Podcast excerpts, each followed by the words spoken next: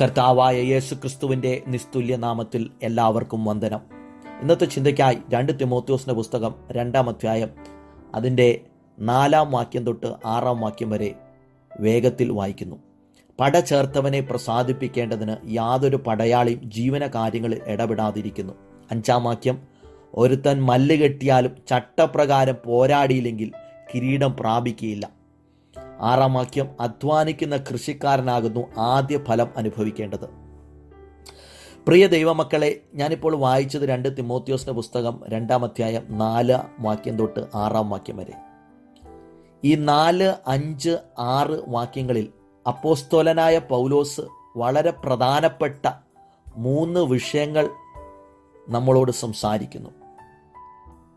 നാലാമത്തെ വാക്യത്തിൽ ഒരു പടയാളി എങ്ങനെയായിരിക്കണമെന്ന് അപ്പോസ്തോലനായ പൗലോസ് വെളിപ്പെടുത്തുന്നു. അഞ്ചാം വാക്യത്തിൽ ഒരു കായിക അഭ്യാസി അല്ലെങ്കിൽ ഒരു അത്ലറ്റ് എങ്ങനെ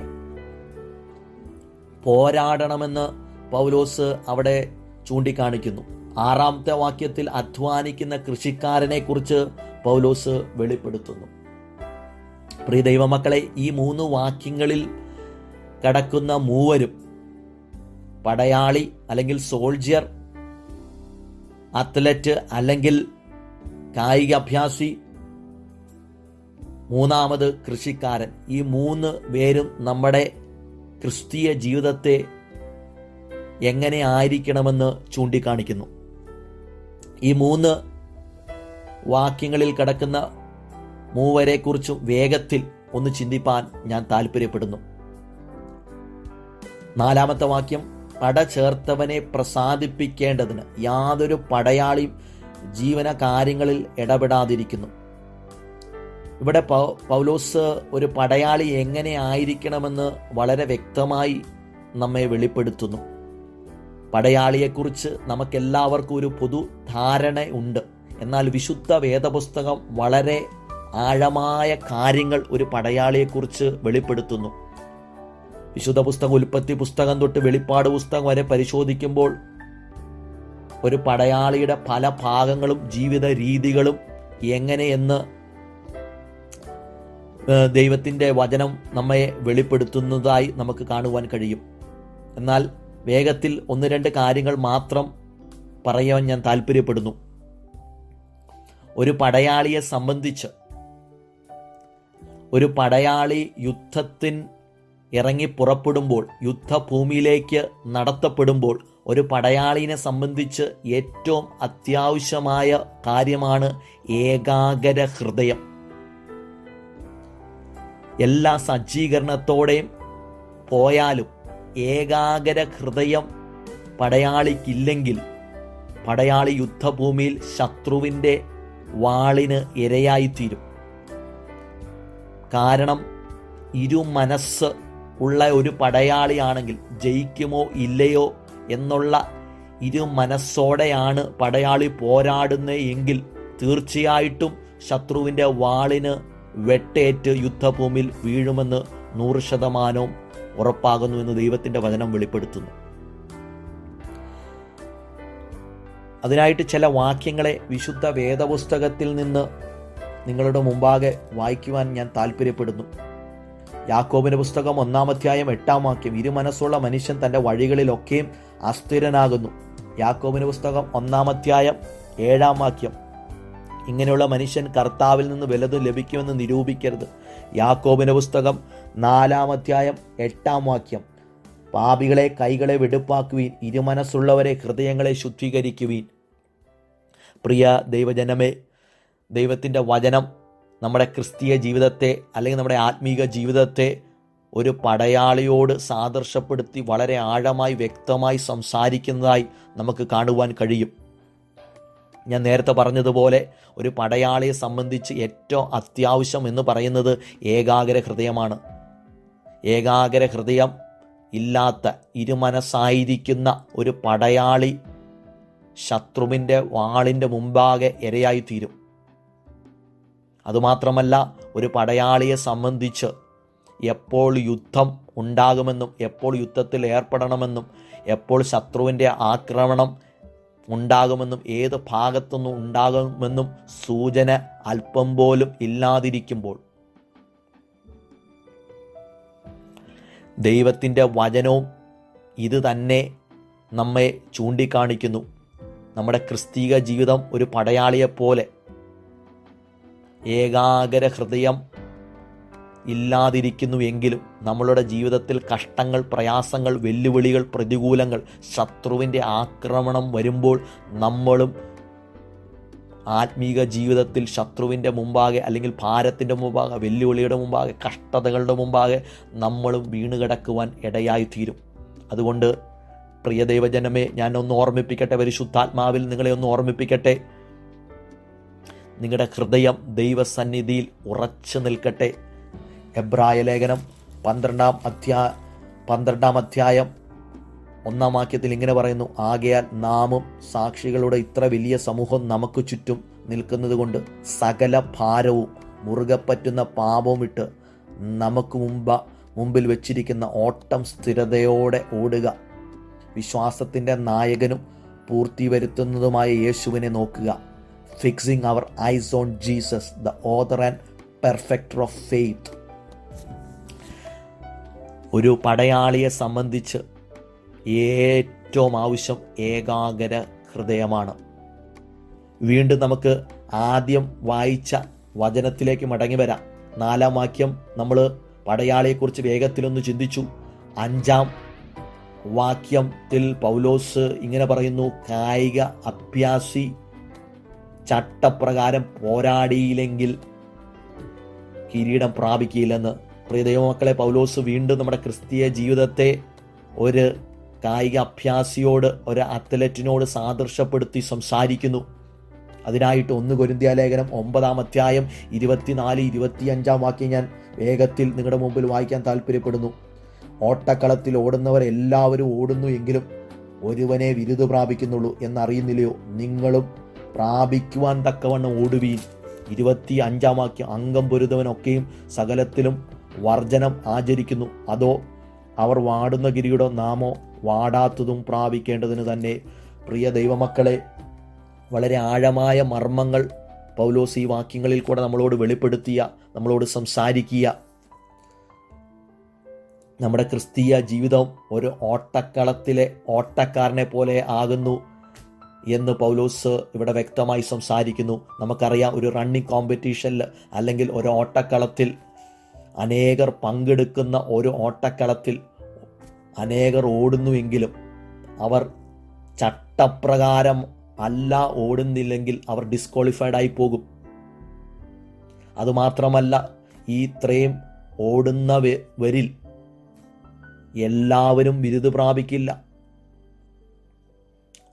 ഫസ്റ്റ് പ്രൈസ് ഉണ്ടായിരിക്കാം സെക്കൻഡ് പ്രൈസ് ഉണ്ടായിരിക്കാം തേർഡ് പ്രൈസ് ഉണ്ടായിരിക്കാം. എന്നാൽ എല്ലാവർക്കും ഇരുത് പ്രാപിക്കുവാൻ കഴിയില്ല. നമ്മുടെ ക്രിസ്തീയ ജീവിതത്തിലും ഇങ്ങനെ തന്നെ നമ്മുടെ ആത്മീയ ഗോളത്തിലും അനേകർ ഓടുന്നുവെങ്കിലും എല്ലാവരും വിരുത് പ്രാപിക്കുകയില്ല എന്ന് വിശുദ്ധ വേദപുസ്തകം വെളിപ്പെടുത്തുന്നു. ചട്ടപ്രകാരം ഓടുന്നവർക്ക് മാത്രം. നമ്മുടെ ആത്മീക ജീവിതം ദൈവവചനത്തിന് അനുസരണ പ്രകാരം ഓടുന്നവർക്ക് മാത്രമേ വിരുദ് പ്രാപിക്കുവാൻ കഴിയുന്നുള്ളൂ എന്ന് ദൈവത്തിന്റെ വചനം വ്യക്തമായി നമ്മളോട് സംസാരിക്കുന്നു. സങ്കീർത്തന പുസ്തകം എൺപത്തിയൊന്നാം എൺപത്തി ഒമ്പതാം അധ്യായം മുപ്പത്തിനാലാം വാക്യത്തിൽ ഇങ്ങനെ പറയുന്നു ദൈവത്തിന്റെ പരിശുദ്ധാത്മാവ് ദൈവത്തിന്റെ ആത്മാവ് ഒരിക്കലും വചനത്തിന് പുറത്ത് പ്രവർത്തിക്കുന്നില്ല. എന്റെ വായിൽ നിന്ന് പുറപ്പെട്ട വചനത്തിന് ഞാൻ ഭേദം വരുത്തുമോ? ദൈവജനമേ ദൈവത്തിന്റെ ആത്മാവ് ഒരിക്കലും ദൈവം ഒരിക്കലും ദൈവവചനത്തിന് പുറമേ പ്രവർത്തിക്കുന്നില്ല. നമ്മുടെ ക്രിസ്തീയ ജീവിതം ദൈവവചനമായി അലൈൻഡ് അല്ലെങ്കിൽ നമ്മുടെ ക്രിസ്തീയ ഓട്ടം വിരുദ് പ്രാപിക്കാൻ തക്കവണ്ണം ഇടയായി തീരുകയില്ല എന്ന് ദൈവത്തിന്റെ വചനം വെളിപ്പെടുത്തുന്നു. അതുകൊണ്ട് ചട്ടപ്രകാരം തന്നെ ഓടുവാൻ നമ്മൾ വളരെ അധികമായി പരിശ്രമിക്കേണ്ടതാകുന്നു. എന്നാൽ ലോകത്തിലുള്ള കായിക അഭ്യാസികൾ ഈ ലോകത്തിന്റെ സമ്മാനത്തിന് വേണ്ടി ഈ ലോകത്തിന്റെ പ്രൈസിന് വേണ്ടി ഓടുമ്പോൾ നമ്മളോ നിത്യമായ പ്രൈസിന് വേണ്ടി ഓടുന്നു എന്ന് ദൈവത്തിന്റെ വചനം വെളിപ്പെടുത്തുന്നു. ഓടുന്നവരെല്ലാവരും ബിരുദ പ്രാപിക്കുന്നില്ല എന്നുള്ള ആഴമായ മർമ്മമായ സത്യം നിങ്ങൾ മനസ്സിലാക്കേണ്ടതാകുന്നു. അതുകൊണ്ട് നമ്മുടെ ജീവിതത്തിന്റെ എല്ലാ ഭാഗങ്ങളും ചട്ടപ്രകാരം തന്നെയാണോ എന്ന് ശോധന ചെയ്തു നോക്കുവാൻ ഞാൻ ദൈവവചനത്തിൽ നിങ്ങളെ ഓർമ്മിപ്പിക്കുന്നു. വീണ്ടും നമുക്ക് വേഗത്തിൽ ആറാം വാക്യത്തിലേക്ക് കടക്കാം. ആറാം വാക്യത്തിൽ പൗലോസ് പറയുന്നു അധ്വാനിക്കുന്ന കൃഷിക്കാരനാകുന്നു ആദ്യഫലം അനുഭവിക്കേണ്ടതിന്. അപ്പോൾ സ്വലന പൗലോസ് വീണ്ടും അധ്വാനിക്കുന്ന കൃഷിക്കാരനുമായി നമ്മുടെ ക്രിസ്തീയ ജീവിതത്തെ സാദൃശ്യപ്പെടുത്തി സംസാരിക്കുന്നു. ദൈവവചനം പരിശോധിച്ചു കഴിഞ്ഞാൽ അനേക ഇടങ്ങളിൽ നമുക്ക് കൃഷിക്കാരെ ചൂണ്ടിക്കാണിച്ച് സംസാരിക്കുന്നതായി കാണുവാൻ കഴിയും. എന്നാൽ ഒന്ന് രണ്ട് കാര്യങ്ങൾ വേഗത്തിൽ ഞാൻ പറയാൻ താല്പര്യപ്പെടുന്നു യാക്കോബിന്റെ പുസ്തകം അഞ്ചാം അധ്യായം ഏഴാം വാക്യം അതിനായി വേഗത്തിൽ ഞാൻ വായിക്കുന്നു. എന്നാൽ സഹോദരന്മാരെ കർത്താവിന്റെ പ്രത്യക്ഷ ദീർഘക്ഷമയോടെ ഇരിക്കുവിൻ. കൃഷിക്കാരൻ ഭൂമിയുടെ വിലയേറിയ ഫലത്തിന് കാത്തുകൊണ്ട് മുൻമഴയും പിന്മഴയും അതിന് കിട്ടുവോളം ദീർഘക്ഷമയോടെ ഇരിക്കുന്നുവല്ലോ. നിങ്ങൾ ദീർഘക്ഷമയോടെ ഇരിക്കുവിൻ. നിങ്ങളുടെ ഹൃദയം സ്ഥിരമായിരിക്കുവിൻ. കർത്താവിന്റെ പ്രത്യക്ഷത സമീപിച്ചിരിക്കുന്നു. ഒന്നാമത്തെ കാര്യം നമ്മുടെ ക്രിസ്തീയ ജീവിതം ദീർഘക്ഷമയോടെ കഴിക്കേണ്ടത്. ഒരാത്മീക ജീവിതമാകുന്നു. പലപ്പോഴും പ്രയാസങ്ങൾ പ്രതികൂലങ്ങൾ വെല്ലുവിളികൾ കടന്നു വരുമ്പോൾ നമ്മൾ ക്ഷീണിച്ചു പോയേക്കാം തളർന്നു പോയേക്കാം. പ്രാർത്ഥനയ്ക്ക് മറുപടി വരാതിരിക്കുമ്പോൾ താമസമുണ്ടാകുമ്പോൾ നമ്മൾ ക്ഷീണിച്ചു പോയേക്കാം തളർന്നു പോയേക്കാം ദീർഘക്ഷമ നഷ്ടപ്പെട്ടു പോയേക്കാം. എന്നാൽ ദൈവത്തിന്റെ വചനം വെളിപ്പെടുത്തുന്നു. കൃഷിക്കാരൻ ഭൂമിയുടെ വിലയേറിയ ഫലത്തിന് കാത്തുകൊണ്ട് ഇരിക്കുന്നത് പോലെ നമ്മളും ദീർഘക്ഷമയോടെ കാത്തിരിക്കുവാൻ ദൈവത്തിന്റെ വചനം നമ്മളെ പ്രബോധിപ്പിക്കുന്നു. ക്ഷീണിച്ചു പോകുമ്പോൾ തളർന്നു പോകുമ്പോൾ വീണ്ടും കർത്താവിൽ ആശ്രയിച്ചാൽ വീണ്ടും നമ്മളെ ശക്തീകരിച്ച് ഫലം പുറപ്പെടുവിക്കുവാൻ തക്കവണ്ണം ദൈവം നമ്മളെ നടത്തുവാൻ ശക്തനെന്ന് ദൈവജനമേ മനസ്സിലാക്കണമേ. രണ്ടാമത് നമ്മൾ മനസ്സിലാക്കേണ്ട ഒരു കാര്യം ക്രിസ്തീയ ജീവിതം വളരെ അധ്വാനമുള്ള ഒരു ജീവിതമാണ്. കൃഷിക്കാരന്റെ ഒരു ജീവിതം പഠിച്ചു കഴിഞ്ഞാൽ നമുക്കറിയാം വളരെ അധ്വാനമുള്ള ഒരു ജീവിതമാണ് കൃഷിക്കാരന്റെത്. അതുപോലെ തന്നെ ക്രിസ്തീയ ജീവിതം വളരെ അധ്വാനം ഉള്ള ഒരു ജീവിതമാണ് എന്നും പലപ്പോഴും നമ്മളെ തന്നെ നിഷേധിക്കേണ്ടതായി വരുന്ന അവസ്ഥകളാണ് എന്നുള്ളത് പ്രിയ ദൈവജനമേ മനസ്സിലാക്കണമേ. ഈ മൂന്ന് പേരെക്കുറിച്ച് നമ്മൾ പഠിച്ചപ്പോൾ മനസ്സിലാക്കേണ്ടത് കാര്യം പടയാളിയായാലും കായിക അഭ്യാസിയായാലും കൃഷിക്കാരനായാലും തന്നെത്താനെ നിഷേധിക്കാതെ ക്രിസ്തുവിനെ പിൻപറ്റുവാൻ കഴിയില്ല. ഒരു പടയാളി നമ്മൾ നേർച്ച ചിന്തിച്ചതുപോലെ തന്നെത്താൻ നിഷേധിച്ചെങ്കിൽ മാത്രമേ യുദ്ധത്തിൽ ഏർപ്പെടുവാൻ കഴിയുള്ളൂ.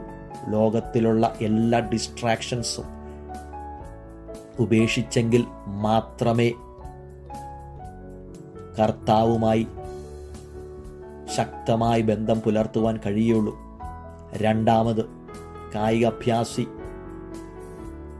എല്ലാ കാര്യങ്ങളും നിഷേധിച്ചെങ്കിൽ മാത്രമേ ലോകപ്രകാരമുള്ള എല്ലാം നിഷേധിച്ചെങ്കിൽ മാത്രമേ ദൈവവചനത്തിൽ പ്രകാരം ഓടുവാൻ കഴിയുള്ളൂ. മൂന്നാമത്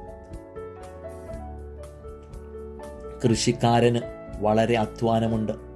ദൈവവചനപ്രകാരം നമ്മുടെ ജീവിതത്തിൽ വളരെ അധ്വാനമുണ്ട്. നമ്മൾ സ്വയമായി നിഷേധിച്ചെങ്കിൽ മാത്രമേ ദൈവവചനപ്രകാരം നമുക്ക് അധ്വാനിക്കുവാൻ കഴിയുള്ളൂ എന്ന് പ്രിയ ദൈവജനമേ മനസ്സിലാക്കണമേ. ഈ വചനം വീണ്ടും ദൈവത്തിന്റെ പരിശുദ്ധാത്മാവ് ആഴമായി നിങ്ങളുടെ ഹൃദയങ്ങളിൽ ഇടപെടുവാൻ ഞാൻ പ്രാർത്ഥിക്കുന്നു. ഈ വചനം നിങ്ങൾക്ക് അനുഗ്രഹമാകട്ടെ എന്ന് ഞാൻ പൂർണമായി പ്രാർത്ഥിക്കുന്നു. മാറ നാഥ